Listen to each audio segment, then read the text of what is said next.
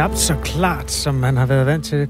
Knap så koldt, også sådan en diset morgen med temperatur lige over frysepunktet mange steder. Godmorgen og velkommen til torsdag den 10. marts. Jeg hedder Kasper Harbo. Jeg hedder Astrid Date. I dag der møder EU's stats- og regeringschefer, der er samles for at drøfte situationen i Ruslands krig mod Ukraine og en fælles finansiel og sikkerhedspolitik. Hvad der ligger i den, det ser vi på lige om lidt. Krigen i Ukraine har fået det europæiske aktiemarked til at bløde på grund af den store usikkerhed om blandt andet leverancer af brændstof. Den situation skal vi se nærmere på, blandt andet sammen med en ung aktionær, øh, der er ny på aktiemarkedet, og også fra det analytiske stol hos øh, Sydbanks aktieanalysechef. Der går cirka 20 minutter, ah, kvarter, før vi skal se nærmere på den. Der er altså mange mennesker, der har mistet store summer ovenpå et år, hvor mange har vundet store summer. Det er altså de der gynger og karuseller, der er på de finansielle markeder. Hvis du har et spørgsmål, der hører hjemme i den kategori, må du gerne hjælpe os med en sms til 1424. Vi øh, dykker også ned i en diskussion om øh, de danske værnepligtige, fordi øh, hvis det står til militæranalytikere, så skal der være flere af dem i længere tid. Øh, de skal fylde flere kaserner og stå standby i reserven, efter de er færdige med deres forløb. Det skal vi høre mere om klokken halv syv. I sportens verden har den totalt ulykkelige situation i Ukraine fået en lille bitte sådan, øh, skal vi sige, vi kipper en lille bitte smule med Danbrugsflaget. For Kevin Magnussen, den danske Formel 1-kører, gør comeback øh, for sit tidligere hold, Team Haas, efter at han ellers øh, i 2020 sagde farvel og tak. Det her det har øh, klangbund i den humanitære katastrofe og krig, der udspiller sig østpå. Men øh, ja, i hans øh, sportslige optik, ren sportslige optik, er der altså et godt nyt der. Den skal vi også analysere, den situation, om cirka 40 minutter. Det her det er altså Radio 4 Morgen, tre timers aktualitets- og nyhedsradio, hvor vi selvfølgelig øh, holder dig opdateret på alt, hvad der sker østpå, og også hvilke konsekvenser det får her.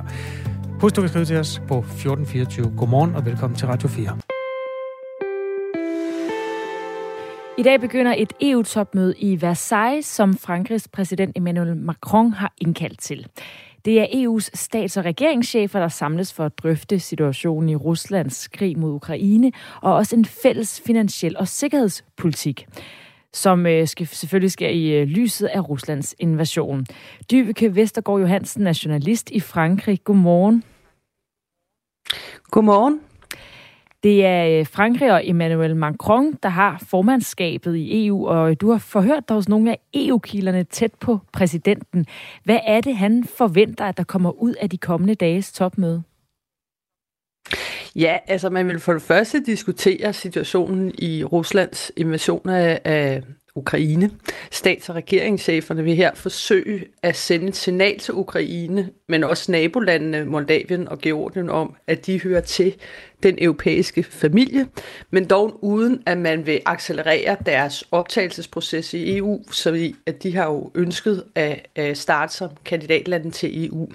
Og der understreger Frankrig, at EU-medlemskab er et langsigtet procedure, og det ikke er konstruktivt for nogen parter af, eller for den sags skyld løser krigen at accelerere deres optagelse i EU, så det er sådan lidt at balancere og sige, vi vil gerne vise at I er en del af vores familie, fordi de siger, en fast track øh, optagelsesprocedure, det eksisterer simpelthen ikke. Så vil man også diskutere, hvad krigens konsekvenser er til dels for EU's energiforsyning og behovet for en øget forsvarskapacitet, hvor det faktisk var interessant at, at høre, at franskmændene fremhæver Danmark og Tyskland som gode eksempler på, at der handles nationalt for at øge kapaciteten. Og det her med forsvarspolitikken, det kan blive ret vigtigt til det her møde. Jeg skal nemlig ifølge Macron komplementere NATO og Macron ønsker jo et stærkere forsvars-Europa. Og det, man kan sige om det her møde, det er, at det handler om, at hvad konsekvenserne af krigen i Ukraine er for EU-landene, hvor det måske tidligere eller mere tidligere handlede om, at der tages action over for Rusland med diplomatiske tiltag og en masse sanktioner. Men de her sanktioner og de ting, der sker i Ukraine, det vil nok også stadig blive underskrevet. Øh, så vil man også... Ja? Ja, hvis vi, jeg, jeg hvis vi bare lige bliver ved, øh, ved, ved det sidste punkt, altså ved forsvarspolitikken, hvordan ser den ud ja. i dag i EU? Altså, jeg er ikke så meget inde i detaljerne i, hvordan øh, EU's forsvarspolitik øh, ser ud, men hvis man ser det fra Danmark, så kan man så sige, at vi har jo et forsvarsforbehold, så derfor er vi jo ikke med hele vejen igennem, og, og det, er, at det er klart, at, at det kører lidt på to ben. Der er noget i NATO, som jo ikke kun er EU, og så er der noget i EU, og, og, og det er noget af det, som øh, Macron ønsker øh, bliver styrket i Europa. Øh, altså EU's forsvar? Forsvarspolitik, ikke? Og hva, det er ikke hva, nødvendigvis lige med det samme. Ja, altså det er ikke nødvendigvis lige med det samme en fælles her og sådan noget. Det skal, det skal jo lave, det skal være koordinerende øh, aktioner, men altså man kan så sige, at de understreget, at det er vigtigt, at alle 27 EU-lande har et stærkt nationalt forsvar i den her situation. Så det her øh, møde, altså bare som det lige umiddelbart lyder, så er, det, så er det noget med at komme ud med en masse sådan, øh, altså du kalder det signaler, altså en masse hvad kan man sige, øh, ord i virkeligheden, og sige, mm. at øh, Ukraine hører til os, øh, vi skal have et mm. øh, forsvar, vi skal kigge på energi, øh, vores energiforsyning, mm. men det er mm. ikke et møde, som, som øh, vil munde ud i noget sådan konkret eller handling. Altså man kan så sige, at man skal huske på rammen for det her møde, det er, at det er et uformelt møde blandt stats- og regeringschefer. Og uformelle møder i EU-regi, det er faktisk møder, der ikke, de tager ikke rigtig hardcore beslutninger. Øh, men, men man kan så sige, at i lyset af krigen i Ukraine, så kan der komme nogle, nogle virkelig kraftige signaler, der bliver sendt for det her møde. Men hvor håndfaste beslutninger, der vil komme lige de her dage var sej, at, at, er det lidt usikkert. Noget af det, som øh, vi øh, selv har besluttet her i øh, Danmark, det er altså, at Danmark ønsker at være helt fri af russisk gas. Det fortalte statsminister Mette Frederiksen på et pressemøde i søndags. Og EU-kommissionen har også været ude at sige, at øh, de ønsker, at EU skal være øh, fri af øh, russisk gas og olie i 2030. Kan man godt forestille sig, at stats- og regeringscheferne er med på den samme dagsorden i, i hele, altså i resten af EU-landene? Ja, altså det er et emne, man vil diskutere, hvordan man kommer fri af russisk øh, energi, hvor oplægget er, at man skal progressivt reducere EU-landets øh, afhængighed af russisk energi. Og det her det er jo også kommet op på dagsordenen i medierne efter øh, USA's embargo mod import af øh, russisk gas og olie. Men det er jo forskelligt, hvor, øh, hvordan de medlemslandene er afhængige af Ruslands energi. Jeg ved for eksempel, at Tyskland er, er meget afhængig af russisk gas, og det vil jo også få betydning for, hvor langt landene vil gå, i hvert fald lige nu. Øh, det jeg ved, øh, fik jeg at vide fra franskmændene, det var, at der vil ikke komme en EU-embargo øh, mod, altså til det her møde. Det vil være progressivt på kort sigt, vil EU-landene fylde energireserverne op, og så vil man forsøge at importere fra andre lande end, øh, end Rusland, og det kan jo blive meget dyrt, fordi det er energi, der kommer, eller gas, der kommer langt væk fra, og så øh, lægge op til, at man sparer på energien. Og så handler det om øh, på det længere sigt, at EU skal blive mindre afhængig af et land, altså det vil sige, at de skal heller ikke blive afhængig af et andet land end Rusland, og så man skal bevæge sig hen mod øh, mere bæredygtige grønne energikilder. Så vi kommer ikke til at se til det her møde, øh, øh, at vi skal være at vi er afhængige øh, er russi, uafhængig af russisk energi på mandag, men øh, det er klart noget, man vil arbejde på, og der ligger et forslag fra kommissionen. Øh, EU's øh, stats- og regeringschefer i de forskellige lande, de mødes jo øh, indimellem af forskellige årsager. Hvorfor er det her et, et helt særligt det der slagsen?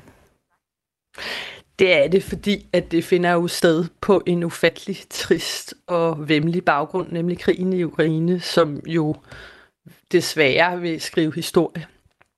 Øh, altså jeg kan sige, det er svært. Øh, franskmænd er også tilbageholdende med at forudse diskussionerne, øh, og som vi også talte om før, det er jo det der med, hvor, hvor, hvor konkrete beslutninger vil der faktisk komme til det her møde. Øh, men altså, der kommer øh, på grund af det her bagtæppe af krig i Europa og krig i Ukraine, øh, så vil der komme nogle historiske udmeldinger, altså for eksempel det her med medlemskab, altså give et perspektiv til Ukraine, Moldavien og Georgien om et medlemskab af Europa, og de er en del af det, øh, det den europæiske familie, og, og, og vi vil også se et, som jo har været den positive konsekvens af den her krig, det er jo, at Europa nu efter mange, mange kriser nu for første gang står samlet og står samlet i flok, og det vil vi også se til det her med. Første runde af præsidentvalget i Frankrig i år afholdes øh, om en måned, den 10. april. Mm. Hvordan kommer det her EU-topmøde til at påvirke Emmanuel Macrons chance for at blive genvalgt som Frankrigs præsident, altså Emmanuel Macron, der lige nu er øh, har formandskabet? Øh, hvad vil han have ud af sådan et møde her? Altså jeg vil sige, siden Ruslands krig mod Ukraine startede, så står Macron faktisk stærkere i opinionsmålingerne. Jeg så lige i går, stod han til 31,5 procent i første valgrunde, øh, og der er han klart nummer et, ikke? hvor nummer to er Marine Le Pen med en måling på kun 18,5 procent. Så han har en helt sikker føring. Øh, altså i kraft af sin rolle med det franske EU-formandskab, han er den eneste leder, der kan se styring i Europa. Altså, der har jo været Brexit, øh, UK er væk, øh, Merkel er der heller ikke mere. Han stam, fremstår jo også for franskmændene som krigsherrerne i Europa, øh, for eksempel øh, hvis I har set hans lange samtaler med Putin, og nu vil han være, gerne vise ved det her møde, at han kan skabe fremdrift i Europa.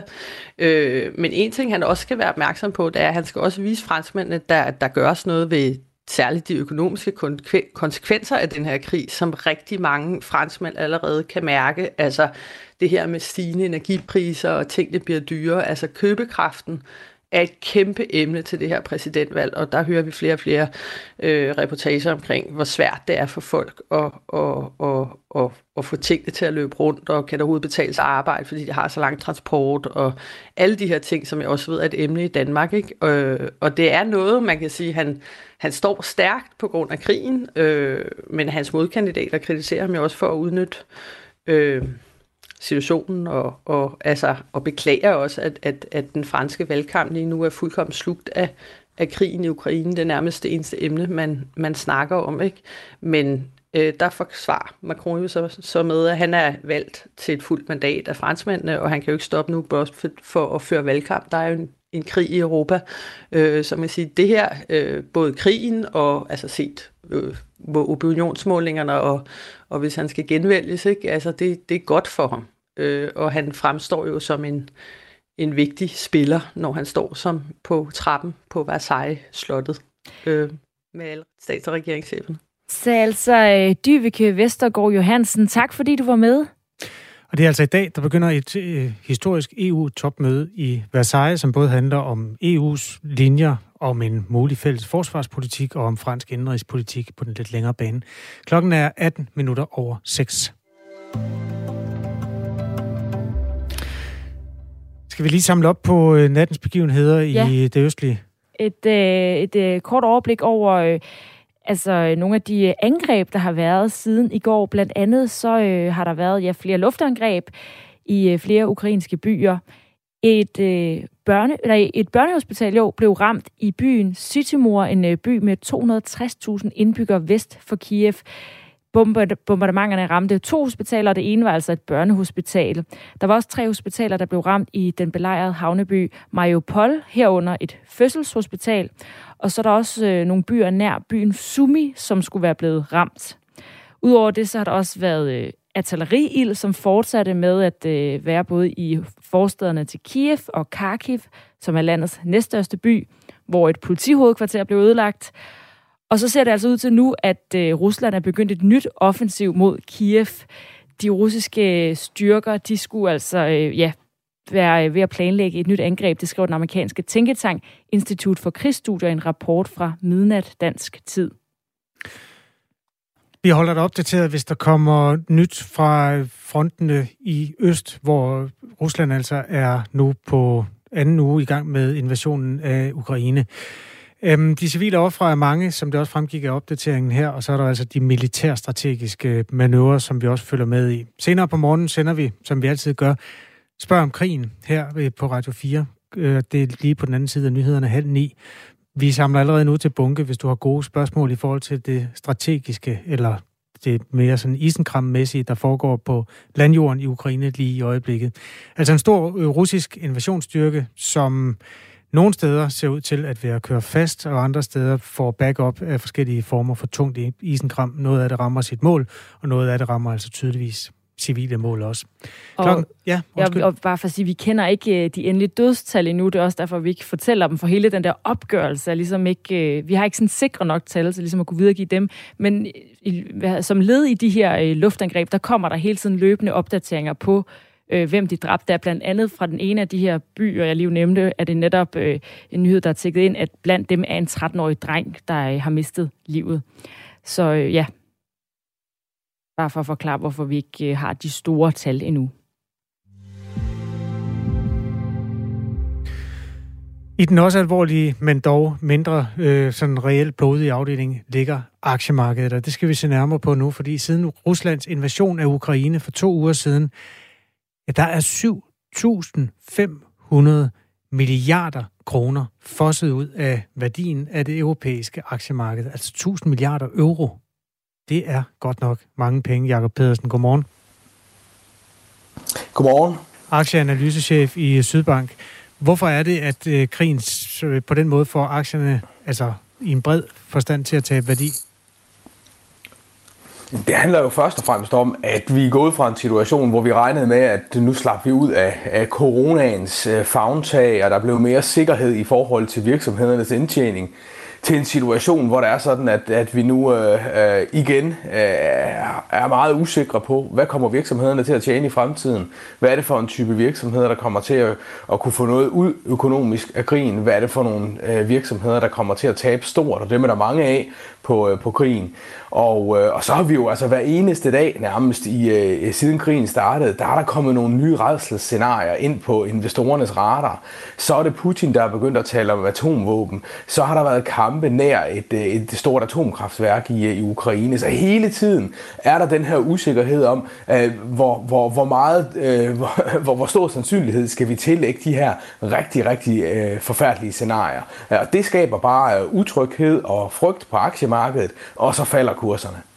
Sidste nyt er, at man fra Ruslands side overvejer en modembargo, og simpelthen, ja, vi ved jo ikke, hvad de overvejer, men det er i hvert fald det, rygterne siger, at man overvejer fra russisk side simpelthen lukke for Nord Stream 1, som øh, leverer 40 procent af gassen til EU, og så vil det sige, at ja, Arla, øh, Kobær, forskellige danske fabrikker står og skal spille terning om, hvem der, er, der egentlig skal have lov at drives videre, samtidig med en masse forbrugere ikke har råd til at varme deres huse op. Hvor, hvor rammer det hårdest på aktiemarkedet, når sådan en trussel den øh, rasler? Jamen det, det, det rammer jo de selskaber og de lande og regioner, som bruger naturgas fra, fra Rusland. Og det har vi også kunnet se i perioder, der har det blandt andet været tyske aktier, som har været under hård beskydning, og der får man altså en ret stor andel af sin, sin øh, energiforsyning fra, øh, fra den russiske gas. Så, så, så, så øh, det er den måde, som det rammer på, men i det hele taget, så sætter det her jo et meget, meget stort spørgsmålstegn, også ved indtjeningsmulighederne. Hvis det er sådan, at vi pludselig kommer ind i en situation i Europa, hvor, hvor øh, energien skal til at rationeres, hvor det er sådan, at virksomhederne ikke kan regne med at have, have produktionsfaciliteterne åbne hver dag, altså det, øh, det, det giver jo en, en, en øh, masse forstyrrelser i deres produktion, og dermed også i deres øh, muligheder for at tjene penge. Og, og så er det først, at, at de, kan man sige, de indtjeningsmæssigt rigtig negative scenarier, de dukker op på investorernes radar. Så det, det er der bestemt ingen, der håber, at Putin når dertil. Benjamin Hillebrand, godmorgen. Godmorgen. Studerende, som investerede 60.000 kroner i aktier i november. Det var simpelthen der, du stemplede ind på det marked. Det var øhm, det. De har tabt omkring en femtedel af deres værdi. Hvor, hvordan har du det, havde jeg sagt? Øh, ja, det er da lidt ærgerligt, men øh, vi håber da på, at det over, altså går over på et eller andet tidspunkt. Du er jo øh, et menneske, der har hoppet på øh, aktiemarkedet på et tidspunkt, hvor det ikke bare angiveligt gik øh, kun i en retning. Altså sidste år var jo et godt år med al den opblomstring efter coronaen.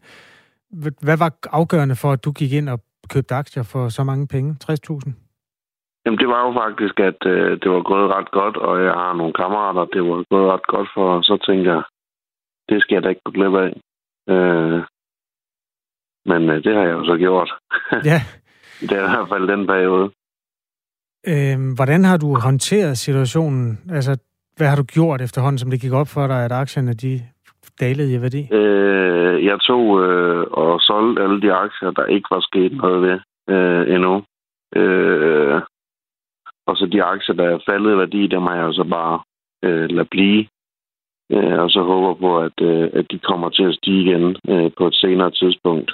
Øh, så jeg har solgt en, en mindre del af de aktier, øh, som jeg har købt igen, så jeg har lidt, lidt kontanter stående.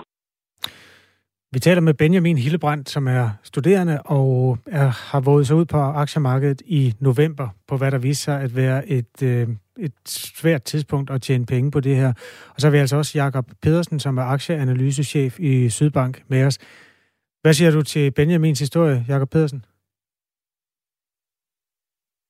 Meget godt billede på, hvordan det er gået for mange mennesker. Øh, desværre kan man sige, øh, at det at investere i aktier skulle jo gerne være en, skulle jo gerne være en god oplevelse, og det er det også i langt, langt de fleste tilfælde, og det har det været i langt de fleste tilfælde hen over de sidste 10-15 år. Men, men aktier er også øh, noget, som, som i perioder gør ondt, Øh, og, og man kan sige, at lige i øjeblikket står vi med en usikkerhed, som, som vi ikke i den vestlige verden og ikke i Europa har oplevet i mange, mange, mange år. Vi står over for en situation, hvor hele det europæiske energisystem øh, og hele den europæiske energiforsyning skal ændres, hvor, hvor, hvor den politiske opmærksomhed skal drejes fra at tilgodese forbrugerne og vælgerne, til i stedet for at, at tilgodese energiforsyning og militær sikkerhed øh, på grund af det, der sker i, i Ukraine i øjeblikket. Så, så det er en, en brydningstid på rigtig mange måder, øh, og, og det, det, det giver nogle, øh, det giver nogle øh, fald på aktiemarkedet, men det åbner også nogle muligheder for nogle af de selskaber, der i fremtiden vil kunne komme til at, at, at få højere aktivitet på alt det, der sker. Vi har stadig dig med, Benjamin. Har du et spørgsmål, du vil stille, når vi nu har en aktieanalysechef i Sydbank med os? Jamen, det er, jeg har mange spørgsmål. Men jeg kunne godt tænke mig at vide, øh, hvilke, øh, hvilke markeder og, og specifikt hvilke områder vil nok være mest sikre lige nu. Ikke, øh, ikke så meget at få noget vækst i nødvendigvis, men, men sådan rent sikkerhedsmæssigt. Så det i hvert fald ikke går nedad. Ja, hvis, øh, øh, hvis det er sådan, at det vi er på vej mod det er 3. verdenskrig, så er der ikke nogen områder, der er sikre. Men hvis det er sådan, at den her, øh, hvis det er sådan, at den her krig, den, øh, den, den øh, lige så langsomt det finder et, et, mere, et mere stabilt niveau, og, og vi ikke hver eneste dag bliver bombarderet med, med, med, med, med, med nye øh, problemer, øh, så, øh, så, så ligner billige europæiske aktier altså et, et sted, hvor det er sådan, at vi godt også i takt med, at aktieinvestorerne formentlig øh, lader la krigen blive, blive en del af hverdagen, øh, kan, øh, kan, kan få nogle aktieafkast. Men, men her på den helt korte bane, der, der vil jeg også sige, at, øh, at, at der er der stadigvæk en risiko for, at vi skal igennem en periode, hvor der bliver flere dårlige dage end, øh, end gode. Og hvis det er sådan, at, at det man frygter, det er, at det hele det skal, skal sådan øh, øh være på vej i nedsmeltning, så plejer amerikanske aktier at være det bedste sted at, at gå i læ der. Du kan okay. nå et lynhurtigt et, hvis du har et til øh, Benjamin Hillebrandt. Øh, det tror jeg faktisk ikke, jeg har. Nej, men det var også meget dejligt kontant. Vil du være øh, held og lykke til dig? Jo, tak. Og, øhm, ja, ja. Held, og, held og lykke med, med, med, med, med aktieinvesteringerne. Jo, tak. Jakob Pedersen, øh, nu, nu bliver der talt enormt meget om energi. Altså, skal man ikke bare kigge på, hvor er det, man kan skaffe energi i morgen, hvis man ikke vil købe den i, i Rusland? Og Jacob, lige en, en fodnote. Pas lige på med mikrofonen. Den rasler lidt mod dit, uh, dit, din, din okay, skjortekrav. Yes, eller ja. Um, Yes, øh, det, det giver jo god mening, men man må også sige, at, at meget af det, som, som, kan have, som kan have positiv effekt af, af omlægningen af energiinfrastrukturen i Europa, er i og for sig allerede steget en del. Øh, øh, men, men det er helt afgjort, at der er nogle ting, som vi i Europa får svært ved at bakke ud fra. Blandt andet det her med at omlægge hele vores energiforsyning. Altså det, det er mærkeligt, og øh, det, det er i hvert fald svært at forestille sig en udgang på den her krig, der gør, at, Euro, at europæerne siger, øh, okay, så tager vi den russiske gas alligevel.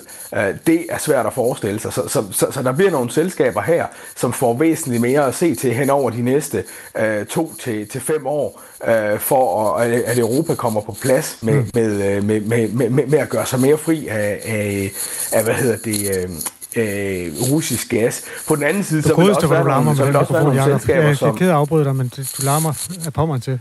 Meget bedre. jeg ved okay. Det er som om, den raslede mod et eller andet. Giv mig lige, giv mig lige et sekund her. Ja, men vi er også færdige. For er det bedre nu? Hold da kæft. Ja, det skal jeg love for. Nu kommer du klart ind. Nå, okay. Jakob Pedersen, vi, vi runder også af nu. Øh, men nu fik vi lige lavet øh, den tekniske lydprøver for at åbne mikrofon. Så fik vi lige en mikrofontjek også. Ja, lige præcis. Tak fordi du var med. Ja, det var så let da.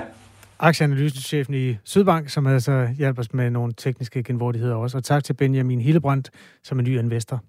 Nu er Anne Sofie Felt klar med nyhederne. Klokken er halv syv.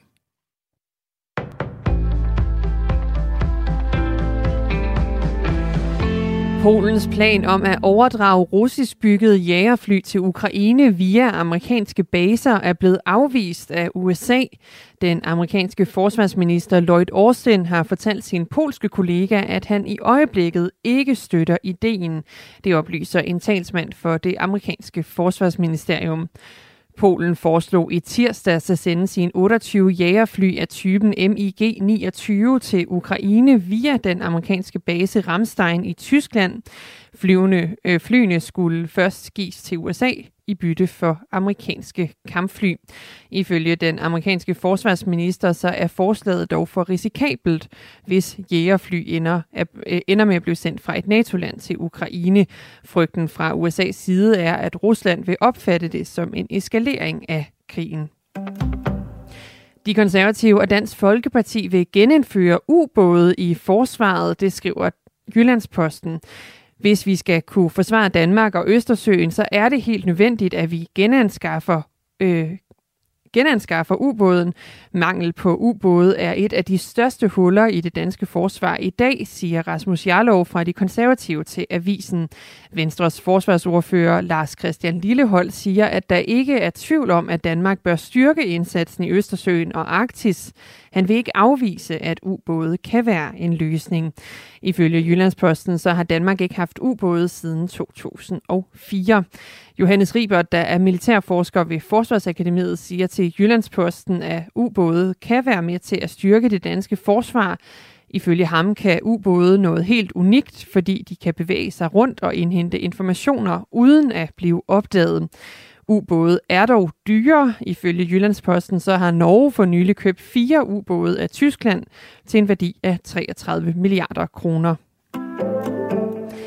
Danskerne er for tykke og bevæger sig for lidt. Det viser Danmarks største nationale sundhedsundersøgelse. Hvordan har du det? Som over 180.000 danskere har svaret på. I alt er 53 procent af den voksne befolkning moderat til svært overvægtig. Men én ting er særligt alarmerende, siger enhedschef i Sundhedsstyrelsen, Nils Sandø at unge bevæger sig så lidt, som de gør, øh, og der er så mange, der er stillesiddende i deres øh, fritid, så så vi har brug for at sige, hvordan er det, vi kan komme til at, at få bevægelsen mere ind i vores hverdagsliv. Øh, mange gør det, men under halvdelen. Næsten 60 procent af de voksne danskere opfylder ikke WHO's minimumskrav ved fysisk aktivitet. For voksne, der anbefaler Verdenssundhedsorganisationen 150 minutters fysisk aktivitet om ugen ved moderat intensitet eller 75 minutter ved høj intensitet. Dating-appen Tinder vil nu gøre det muligt for dens amerikanske brugere at tjekke hinandens straffeattester. Tinders moderselskab Match Group har annonceret, at det vil lade appens brugere få adgang til platformen Garbo.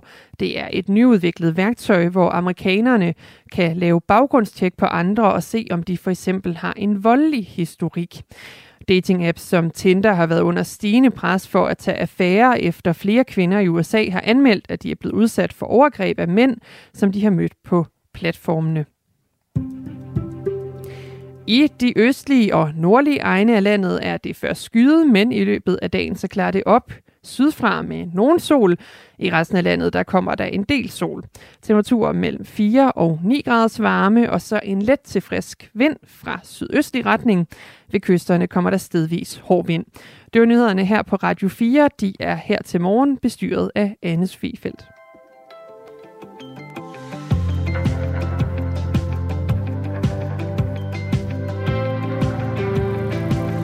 Der er sms fra en lytter, der skriver, her er lige et investor-tip til Benjamin og andre. Cut your losses and let your winners run. Det vil sige, og det er jo fordi, vi var ombord i aktiemarkedet. Og skal vi måske også lige sige, at det føles måske en lille smule også ilandsagtigt, at øh, vi sidder og synes, at det er svært at være investor i et velbjerget land, hvor krigen ikke raser, samtidig med, at øh, uskyldige mennesker dør, hospitaler bliver bombet. Men det er jo en del af virkeligheden, og det er også der, mange mennesker har deres pensionsopsparinger og øh, så videre anbragt. Så på den måde er det væsentligt at belyse det her aktiemarked. I, på den klangbånd kom altså sms'en fra en lytter, der skrev, altså, de ting, der går ned ad bakke, smid dem, og dem, der går op ad bakke, dem skal man holde fast i. Det var derfor, vi analyserede aktiemarkedet med hjælp fra Jakob Pedersen, der er aktieanalysechef i Sydbank. Sådan en krig skaber øh, mange ringe i vandet, og det har det altså også øh, gjort øh, her hjemme i forhold til vores øh, forsvar, som øh, vi nu skal have styrket. Skal vi kaste os ud i den med det samme? Det, øhm, det er jo regeringen, Socialdemokratiet og Venstre, og SF, Radikale Venstre og Konservative, som er blevet enige og i søndags har underskrevet en sikkerhedspolitisk aftale, som vil afsætte flere penge de kommende år og sikre, at Danmarks udgifter til forsvar og sikkerhed bliver løftet varigt til de meget omtalte 2% af BNP inden udgangen af 2033. Det er altså om 11 år. Vi skal være bedre rustet i forhold til den sikkerhedspolitiske situation, vi befinder os i, i lyset af den russiske invasion i Ukraine. Og det skal ske blandt andet gennem opbygningen af det, man kalder en reserve, mener Hans Peter Mikkelsen, der er selvstændig og tidligere militæranalytiker ved Center for Militære Studier på Københavns Universitet. Godmorgen. Godmorgen. Beskriv først, hvad en reserve egentlig er. En reserve er et antal soldater, som man kan øh, indkalde, når øh, hvis pludselig man er truet eller er under angreb. Øhm, og øh, i Danmarks vedkommende, øh, der er der jo en del politikere, der har sagt, at vi skal gøre noget ved værnepligten. Og øh, værnepligten er en god måde at bygge en reserve op på, for du har uddannet en række øh, unge mennesker som soldater, og så pludselig så er der behov for dem, så kan du genindkalde dem igen. Jeg har set tallet omkring 5.000 eller lige under i forhold til den årlige indkaldelse af, af værnepligtige. Har du et bud på, om det ligger for lavt, eller det kunne jeg forestille mig, du synes? Det ligger ikke nødvendigvis for lavt, men det der er med den værnepligt, vi har i dag, den er på fire måneder, og der får man ikke uddannet soldater. De får lov til at smage til soldaterlivet og nogle, noget førstehjælp og, og nogle grundlæggende færdigheder, men man skal simpelthen øh, træne og øh, uddannes længere, hvis man, hvis man skal være rigtig soldat. Det betyder jo også, at, at hvis man nu øh, tegner kontrakt med forsvaret, så får man en væsentlig længere uddannelse. Øh, så, Øh, så det er ikke sikkert, at der behøver indkaldes flere, men de skal være inde i, øh, de skal være i trøjen længere tid.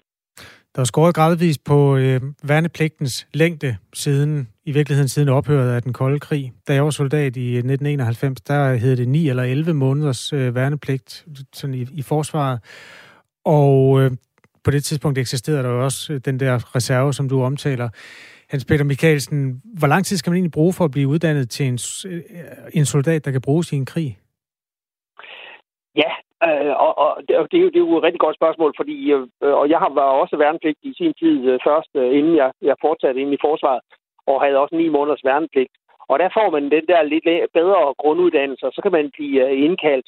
Øh, det, der så øh, er, øh, er, er øh, en betingelse, det er, at man en gang imellem også bliver øh, genindkaldt og lige kommer ind og lige får øh, uniformen på igen og gevær i hånden og på skydebanen og genoptræner nogle af de militære færdigheder. Så det kræver også sådan, altså dels en længere værnepligt og dels jævnlige genindkaldelser. Og så kan man til sidst, øh, nu er der behov, nu kan man øh, indkalde dem. Øh, det vi forventer, hvis man kigger på den sikkerhedspolitiske situation, er jo ikke, at altså i, i dengang øh, du var soldat og jeg var soldat, der var det jo øh, forsvaret mod Varsava-pakten øh, og øh, forsvaret af Danmark. Og øh, der skal jo noget til, før vi ligger lidt længere i baglandsområdet, før vi bliver øh, angreb. Det, man forventer, at Danmark skal være, det er i høj grad opmarsområde. Altså, det, der skal være opmars af forskellige allierede styrker og andre ting, og der bliver behov for, behov for at lave det, der hedder host nation support, altså værtsnations støtte til at øh, til de her soldater, og der kan der være behov for ekstra soldater til bevogtning og lignende. Så man vil nok kunne forvente, at en del af de værnepligtige, man laver i fremtiden, skal øh, bruges til den her øh, øgede sikring af Danmark. Øh, og så vil det stadigvæk være de professionelle soldater, der først og fremmest sendes ud til måske NATO's østgrænse i de baltiske lande. Og så kan der være nogle øh, yderligere reserver, øh, også øh, med værnepligtbaserede enheder, som kan være dem, der skal følge efter, hvis der er behov for det. Her i Radio 4 Morgen taler vi lige nu med Hans Peter Mikkelsen, der er selvstændig og tidligere militæranalytiker ved Center for Militære Studier på Københavns Universitet, for at øh, sætte nogle mere konkrete størrelser på, hvordan man kan udvide det danske forsvar, når nu pengene begynder at flyde. En større reserve ved at uddanne nogle flere værnepligtige i længere tid øh, har været altså er sådan grundstammen i det. Hvor mange af en ungdomsovergang tror du, der skal ind i hæren? Altså hvis vi siger, en, en årgang består af cirka 60.000, og vi lukker PT omkring 5.000 ind om året. Er det sådan, øh, der det står, altså godt og vel, eller knap og nap hver tiende, der, bliver, der vil skulle øh, hjælpe hæren med at, at forsvare os i fremtiden? Ja, det er jo øh, det er jo et rigtig godt spørgsmål, for det er også noget, der vil givetvis blive øh, debatteret øh, intensivt i forbindelse med forsvar, de kommende forsvarsforhandlinger. Øh, og der har været meget tale om, at øh, i værnepligten, ligesom ligestillingen breder sig i samfundet, så bør den også øh, ligestilles, så både mænd og kvinder kommer ind øh, i høj grad som værnepligt. I dag har kvinderne jo værende ret. Øh, problemet er, hvis man ud- øh, tager rigtig, rigtig mange ind som værnepligtige, øh, så, øh, så, så kræver det ret store ressourcer, kaserner og uddannelser og lignende. Og øh, værnepligten giver jo netop mening, hvis man, øh, hvis man bagefter kan trække på de her unge mennesker i en øh, reserve. Og det kræver også, øh, at der er udstyr og øh, køretøjer og alt muligt til rådighed for de her værnepligtsbaserede enheder. Så øh, jeg bare sige, at værnepligt er et godt middel til at opbygge en reserve, så man skal faktisk først se på, jamen, hvor stor en reserve har vi behov for. Og så kan man så sige, okay, jamen, du kan uddanne mange værnepligtige hvert år, og så er de øh, en kortere årrække i reserven. Du kan også øh, øh, uddanne lidt flere, øh, eller lidt færre, og så skal de være der en længere, øh, en længere årrække i den der reserve. Så man skal faktisk starte med at kigge på, hvor stor en reserve har vi behov for at kunne øh, trække på, og så se, jamen okay, hvis vi skal basere den på i høj grad af værnepligtige, hvor mange skal vi så indkalde? Indkalde er jo den hvad skal man sige, mindre frivillige vej øh, at gøre det med. I gamle dage var det sådan, at man blev indkaldt til en session, og så var der et sådan en form for lotteri nærmest, der afgjorde, om man skulle øh, gøre militær tjeneste, eller man eller i givet fald øh, som militær nektartjeneste, eller man skulle, øh, om man kunne sådan trække frinummer, som det hedder, så kunne man selv bestemme, hvad man havde lyst til at gøre. I dag er 99,9 procent af de der øh, små 5.000 værnepligtige i Forsvar og Beredskabsstyrelse, de er frivillige. Vurderer du, at man vil kunne opbygge en slagkraftig reserve her igennem frivillighed? Ja, altså hvis man ikke øh, indkalder væsentligt flere, men giver dem en længere, øh, mere grundig uddannelse, så vil jeg øh, vurdere, at det kan man stadigvæk i høj grad basere på øh, frivillighed. Øh, men skal man op og indkalde rigtig mange flere, jamen så bliver det nok øh, nødt til at være lidt øh, ligesom også det her, man trækker et nummer, ligesom man gjorde, i, da vi var unge. Og så øh, er der nogen, der slipper, og nogen, der siger, okay, jamen så tager jeg en tur i trøjen også. Øh, så øh, men, men jeg vil vurdere, at man, hvis man nu siger, vi skal, lad os sige, at vi skal øh, øh, basere sådan en, en enhed på, hvad vi kalder, op til øh, et antal brigadestørrelse, 4-5.000 øh, øh, øh på, øh, hvad hedder det, på, øh, baseret på værnepligt, mm. jamen så er en del af dem, der, der, der kommer igennem værnepligten, de måske søger fast indsættelse, og andre vil gå i reserven, og så, øh, så er det ikke sikkert, at man behøver at indkalde øh, langt flere, og det, og det bliver også et ressourcespørgsmål, fordi indkalder man langt flere i længere tid, ja, så kræver det kasernefaciliteter og uddannelsesfaciliteter og instruktører og lignende, så det bliver en, øh, en, øh, en afvejning af, af behovet. Så, så det bliver sådan lidt at gæt lige i øjeblikket. Det kræver altså ja. mere øh, grundlæggende analyse for at se, hvor mange man har behov for i fremtiden. Ja, for man har jo lukket kaserner løbende. Altså, det har været sådan små, smertelige sår i forskellige lokalsamfund rundt omkring, eller kommuner, at man har mistet ja, de store præcis. arbejdspladser der. Øhm, og det ved du altså, det, det, man også, der kommer en spændende diskussion af, hvorvidt de skal åbnes igen. Har du en holdning til det? Ja, og, og altså, altså noget, det tager jo tid, hvis man, hvis man skal ind og åbne en uh, kaserne igen, og mange steder så er de bygget om til kulturhuse og mange andre gode ting, så det er jo ikke sådan at sige, nu smider vi det hele ud, eller laver vi kaserner igen.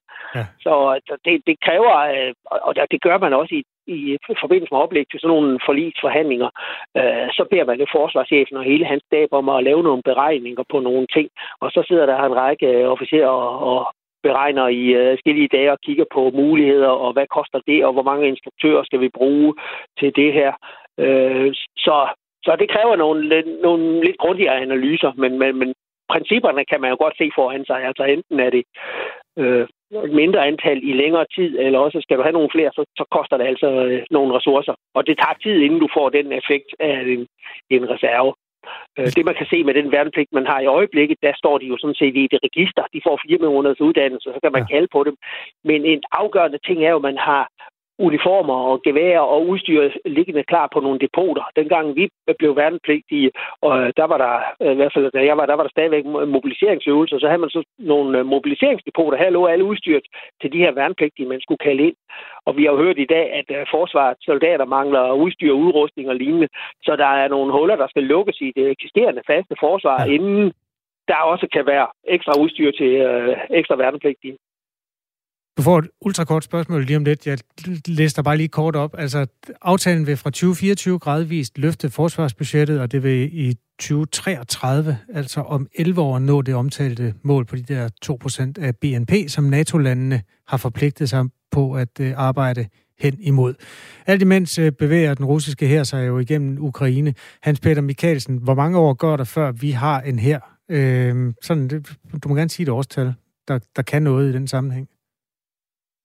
Ja, altså vi har... Øh, det, altså med den stigningstakt, så, så tager det altså noget tid, før man kan omsætte det til militær kapacitet. Fordi man skal sådan set, ja, man skal have, ligesom alle andre steder, så skal du have penge, hvis du skal ind og købe ind. Øh, du, kan ikke, øh, du kan ikke købe det hele, heller i forsvar kan heller ikke købe det hele på afbetaling, fordi vi kommer og betaler om tre år. Øh, så, så der skal penge til, øh, jeg vil sige, fra sådan fra fem år ud i fremtiden, øh, vi, øh, og det, tingene skal lige forhandles på plads. Lad os sige 2023 og, og fem år frem til 2028, så begynder det at hjælpe på det. Så det tager ja. altså noget tid. Øh. Tak skal du have, Hans Peter Mikkelsen. Det var så lidt. Selvstændig, tidligere militæranalytiker ved Center for Militære Studier på Københavns Universitet. Hvis man først begyndte at sladre til, øh, til politiet, og så, øh, så vil man måske lige pludselig ligge om i en mørk gyde. Krimiland med Julie Bundgaard. Han synes ikke, at han selv er en slem kriminel. Find Krimiland som podcast og lyt med lørdag kl. 17 her på Radio 4. Radio 4 taler med Danmark. Seneste nyt fra øh, krigen i Ukraine, det er, at øh, Ruslands og Ukraines udenrigsministre er ankommet til den tyrkiske by Antalya for at drøfte situationen i øh, Ukraine. Det skriver det franske nyhedsbureau AFP. Den franske udenrigsminister Dimitri Kuleba, han siger i en video på Facebook, at hans forhåbninger for mødet, det er begrænset. Og vi skal senere den her morgen klokken 7 minutter over 8 tale med en lektor, som øh, heller ikke har de store forhåbninger. Rusland har stillet en række krav til Ukraine, men det vil altså, sandsynligvis betyde, at de her forhandlinger bryder sammen igen, og Rusland derefter vil intensivere deres angreb på Ukraine. Lige nu er klokken 6.47, øhm, og du lytter til Radio 4 morgen. Husk, du kan skrive til os på 1424. Start beskeden med R4 og et mellemrum. Øh, det har øh, Ulrik Detlef Hundfjord Jørgensen gjort. Vi burde købe nogle øh, Poseidon anti-ubåde og antiskibfly. De er væsentligt billigere end ubåde, og de kan patruljere ved Grønland. Lyder øh, synspunktet derfra. Jesper skriver, kan man ikke frygte, at man kommer til at mangle endnu mere arbejdskraft, hvis det ikke bliver frivilligt at være værnepligtig? Et tankespind fra Jesper, der ved, at vi her i Danmark har haft øh, sådan en økonomi, der er bullet ud af, og rødglødende lamper. Nu er der jo så nogle økonomer, der løfter pegefingeren og advarer om, at der kan være en recession forud, en opbremsning af økonomien, og, økonomien, og måske øh, det, der var mangel på arbejdsplads, eller arbejdskraft, kan ende med at blive mangel på arbejdspladser. Det er der ikke nogen, der ved endnu. Men det er i hvert fald et af de scenarier, som man også kan regne ind, når man skal tale om, hvorvidt det er muligt at finde de mennesker, der skal bruges i det opdaterede danske forsvar. Ja, klokken er 6.48. SMS'erne er kommet ind på 1424. Kevin Magnussen han gør comeback i Formel 1, som kører for sit uh, tidligere hold Team Haas, efter han uh, ellers i 2020 sagde farvel og tak til den fornemmeste klasse i motorsport. Baggrund det er, at krigen i Ukraine har så nemlig fyret deres russiske kører, der hedder Nikita Mazepin. Thomas Wolf, godmorgen. Godmorgen. Motor, motorsportekspert og øh, tidligere racerkører. Hvad tænkte du, da du så, at øh, Kevin Magnussen gør comeback? Altså, det var jo fuldstændig uset fantastisk, og det, det tror jeg ikke, der var særlig mange, der havde set komme. Ingen gang Kevin Magnussen. Øh, det er jo en meget tragisk, de tragiske hændelser, så det er jo på en tragisk baggrund, at han får det her fuldstændig sensationelle comeback, men det var virkelig en overraskelse i går, da det blev annonceret. Hvorfor var det så øh, altså usandsynligt, at det ville ske, at han gjorde comeback? Det, det var sådan set ikke usandsynligt, fordi selve det, at det amerikanske øh, team har så henvendt sig til Kevin Magnussen, giver rigtig god mening, da han er en kører, som de jo har indgående kendskab til. Han er en kører, som var enormt vældigt, da han var en del af holdet øh, senest. Han er en racerkører, som er enormt hurtig og har bevist ved flere lejligheder, hvad han kan. Så selve matchet mellem de to er, giver rigtig god mening. Men det er på så kort tid, at der lige pludselig, baseret på, på de tragiske hændelser, skulle ske en mulighed for, at Formel 1 åbnede sig igen for Kevin Magnussen. Det tror jeg ikke, der var nogen, der nogensinde havde troet på. Heller ikke Kevin Magnussen selv, der sådan ved flere gange har sagt, jeg er nok færdig med Formel 1, fordi jeg har været ude en gang af Formel 1. Nu er jeg ude igen og komme ind igen for tredje gang. Altså, det er nærmest uhørt uh, usandsynligt, det vil ske. Da han sagde farvel og tak sidste gang i 2020, der sagde han til DR, at motivationen har været lidt svær at holde kørende, når du hver weekend ved, at du ikke har en chance for at vinde. Altså, fordi det jo ikke øh, er gået sådan super godt for ham i Formel 1. Så hvorfor er det overhovedet interessant for Magnussen at vende tilbage til Haas? Der er sådan flere perspektiver i det. Øh, da Kevin Magnussen startede i Team Haas, der havde de en virkelig konkurrencedygtig bil, og med Kevin Magnussens evner, for der er ingen tvivl om, at hans evner er til Formel 1, der var han i stand til at levere nogle flotte, flotte resultater til, til teamet. Øh, forskellige faktorer betød, at man mod slutningen af hans tid hos uh, Team Haas ikke havde de økonomiske midler til at udvikle en bil, og det blev en tung og svær og højst sandsynligt også meget demotiverende oplevelse at, at køre videre i den sæson, som så blev hans sidste i, i Formel 1 indtil videre. Nu her, frem mod 2022, laver man måske et af de største sportslige regelændringer i Formel 1 i moderne tid. Helt nye biler, helt ny udformning, de er designet til at øh, man taler meget i Formel 1 om aerodynamik og hvor tæt man kan køre på konkurrenterne, før luftstrømmene bliver ødelagt. Og de her biler er designet til at kunne køre endnu tættere, så man kan få endnu flere af de her kan man sige, hundeslagsmål, som vi som øh, motorsportselskere også elsker at sidde og kigge på. Og det er sådan noget, der virkelig tænder Kevin Magnussen, fordi det er der, han er rigtig, rigtig god. Det er de her en til to øh, kampe, hvor det går så stærkt, og man skal være så skarp. Der er han fantastisk. Det vil sige, at Haas er ligesom startet forfra med at udvikle en racerbil, og har potentiale til igen at være et konkurrencedygtigt midterfældsteam. Og, og med den her aftale, som har et længerevarende perspektiv, jamen, så kan nye muligheder jo åbne sig for ham i Formel 1. Så det er et lidt andet løb, han i øh, virkeligheden vender tilbage til, Kevin Magnussen. Hvordan altså, gør det hans chancer for at øh, altså, gøre det godt større? Det kan vi jo håbe. Der er ikke nogen af os, der ved det, men vi ved det meget snart, for de starter sådan set med at teste øh, vintersæsonens anden og sidste test. Den kører fra, fra i dag af i Bahrain, og næste weekend igen, der køres det første løb. Så har vi syn for sag. Øh, det er meget kort varsel, Kevin Magnussen skal komme ind i det her. Jeg tror, han er topmotiveret. Det er der slet ingen tvivl om at komme med en enorm gejst og en enorm vilje til at gå ind og flytte noget. For teamet har de også brug for en erfaren kører. Øh, de har en anden kører i teamet, som, som har et meget berømt efternavn, øh, Mick Schumacher, søn af den tidligere syvdobbelte verdensmester, Michael Schumacher. Og det vil også sige, at der er også nogle af mål, som er i teamet. Hvis, hvis Kevin Magnussen kan gå ind og sætte sig i respekt og være den, der leverer resultaterne, leverer dataen, leverer det bedste feedback til teamet, så vil de andre teams i feltet også lægge mærke til det. Og det vil give ham en unik mulighed for at vise hans enorme potentiale, og måske et springbræt inden for to til tre år, for at hoppe op i et team, der kan levere ham noget endnu bedre. Indtil videre så øh, er hans bedste resultat i Formel 1 en anden plads i det australske Grand Prix i 2014. Og indtil øh, 2020, hvor han sagde farvel og tak, der var han altså fast kører for Haas i øh, Formel 1. Men nu har de så taget afsked med den russiske Mazepin, så teamet øh, har på den måde givet plads til den 29-årige Kevin Magnussen. Og de har også samtidig, altså det her øh, hold, stoppet sponsoraftalen med det russiske selskab Ural Kali, som er delvis ejet af Mazepins far. Øh, siden øh, at øh, Kevin Magnussen stoppede sidst, der har han blandt andet kørt for Chip Ganassi Racing i øh, IMSA-serien, og så har han også prøvet kræfter med Le Mans sammen med sin far på holdet High Class Racing. Øh, og øh, du, øh, det lyder ikke som om, at du tør komme med en øh, forudsigelse af, hvordan han øh, reelt kommer til at gøre det nu, hvor han kommer tilbage, Thomas Wulf. Men hvor meget betyder det for dig, at der er en dansker med i Formel 1 igen? Ja, det er jo fantastisk. Altså, det er motorsportens kongeklasse. Der er ikke noget, der er ikke noget over, der er heller ikke noget ved siden af. Så, så det er set med danske øjne helt, helt unikt.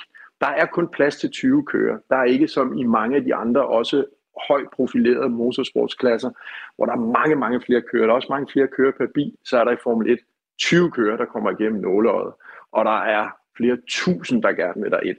At Kevin Magnussen er tilbage igen, og det er tilbage igen igen, er, er, er, er ganske enkelt enestående. Så, så jeg synes ud fra, fra det perspektiv, fra et sportsligt øh, perspektiv, og som, som med danske øjne kan, kan vi være helt vildt stolte af, at det kan lade sig gøre, og det viser, hvilken kører han er. Jeg tror også, der havde været gode potentialer for Kevin Magnussen i de andre klasser. Ingen tvivl om det. Der har hans far jo blandt andet haft enorm succes igennem hele sin flotte, lange karriere.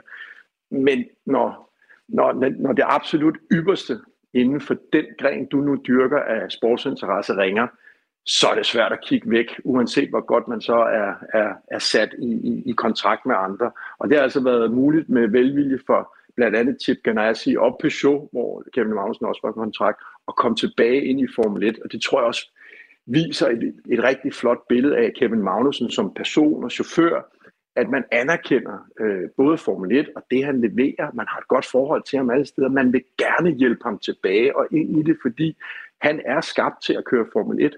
Han passer der ind i, og han har fortjent at være der, og det får han nu muligheden for at bevise igen. Og øh, helt kort til sidst, Thomas Wolf, hvornår, øh, hvis man skal se ham i auktion, hvornår kører han så Formel 1 første gang, Kevin Magnussen? Jamen, i, i næste weekend, det der hedder den 19. 20. marts, der har man uh, sæsonpremieren i, i Bahrain. Så så er Kevin Magnussen ude at køre i Formel 1 en gang til, og så kan vi se, hvor, hvad, hvad det kan være, og så krydser vi fingre for, at det bliver rigtig godt. Altid tak, fordi du var med. Selv tak. Thomas Wulf, som altså er motorsportsekspert og tidligere racerkører selv. Torsdag den 10. marts. Den 10. er altid en interessant øh, dag i forhold til nationaløkonomien, fordi det er der, der kommer inflationstal. Der kan man altså se det, der hedder forbrugerindekset, eller forbrugerprisindekset, hvor meget vores dagligvarer er steget i den forgangne måned. Eller måske ikke i virkeligheden så meget den forgangne måned, som den her måned målt i forhold til samme måned sidste år. Det er den måde, man ofte anskuer det. Det er sådan, at øh, sidste gang, der kom sådan et tal, det var i god grund 10 februar, der var det den højeste stigning, man havde registreret på et år i meget, meget lang tid. Altså målt i forhold til februar sidste år, var forbrugerpriserne steget med over 4 procent.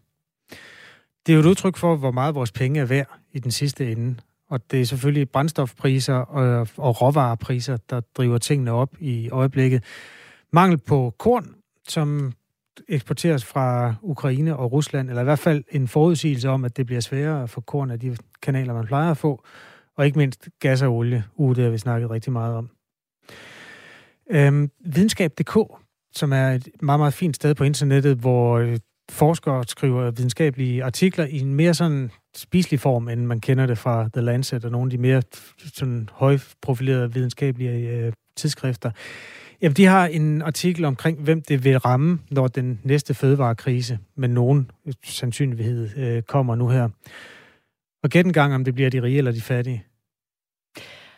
Ah, det er svært. Det bliver nok øh, på det afrikanske kontinent. Fuldstændig rigtigt. Nordafrika, Mellemøsten, øh, generelt altså steder, hvor man har øh, en større andel af ens husholdningsbudget forankret i ens øh, indkomst.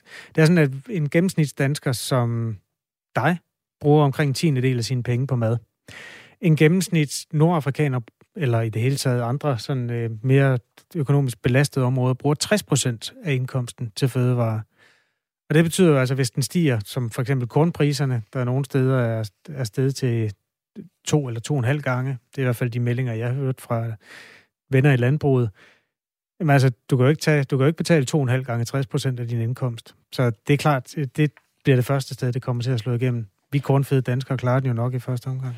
Ja, så er det jo et spørgsmål om, at det så også kan skabe noget, altså hvis det går helt galt, sådan en fødevarekrise, om det skaber noget konflikt i området, og øh, altså interne uroligheder og flugt fra øh, sult og så videre i sådan et, øh, ja, Jamen, altså, det faktisk fremgår fuldstændig af samme artikel. Øh, Ægypten, Tunesien, Algeriet, i de områder, der har man simpelthen set folkelige opstande, fordi brødpriserne steg, og det er jo noget af det mest desperate, når man ikke kan få mad, og når man ikke kan brødføde sin familie.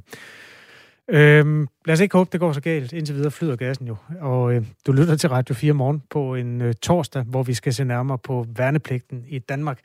Det skal vi efter øh, nyhederne, hvor vi øh, legner SF og Venstres øh, forsvarsordfører over for hinanden og diskuterer, hvorvidt fremtidens danske forsvar skal bestå af frivillige eller værnepligtige. Klokken er syv.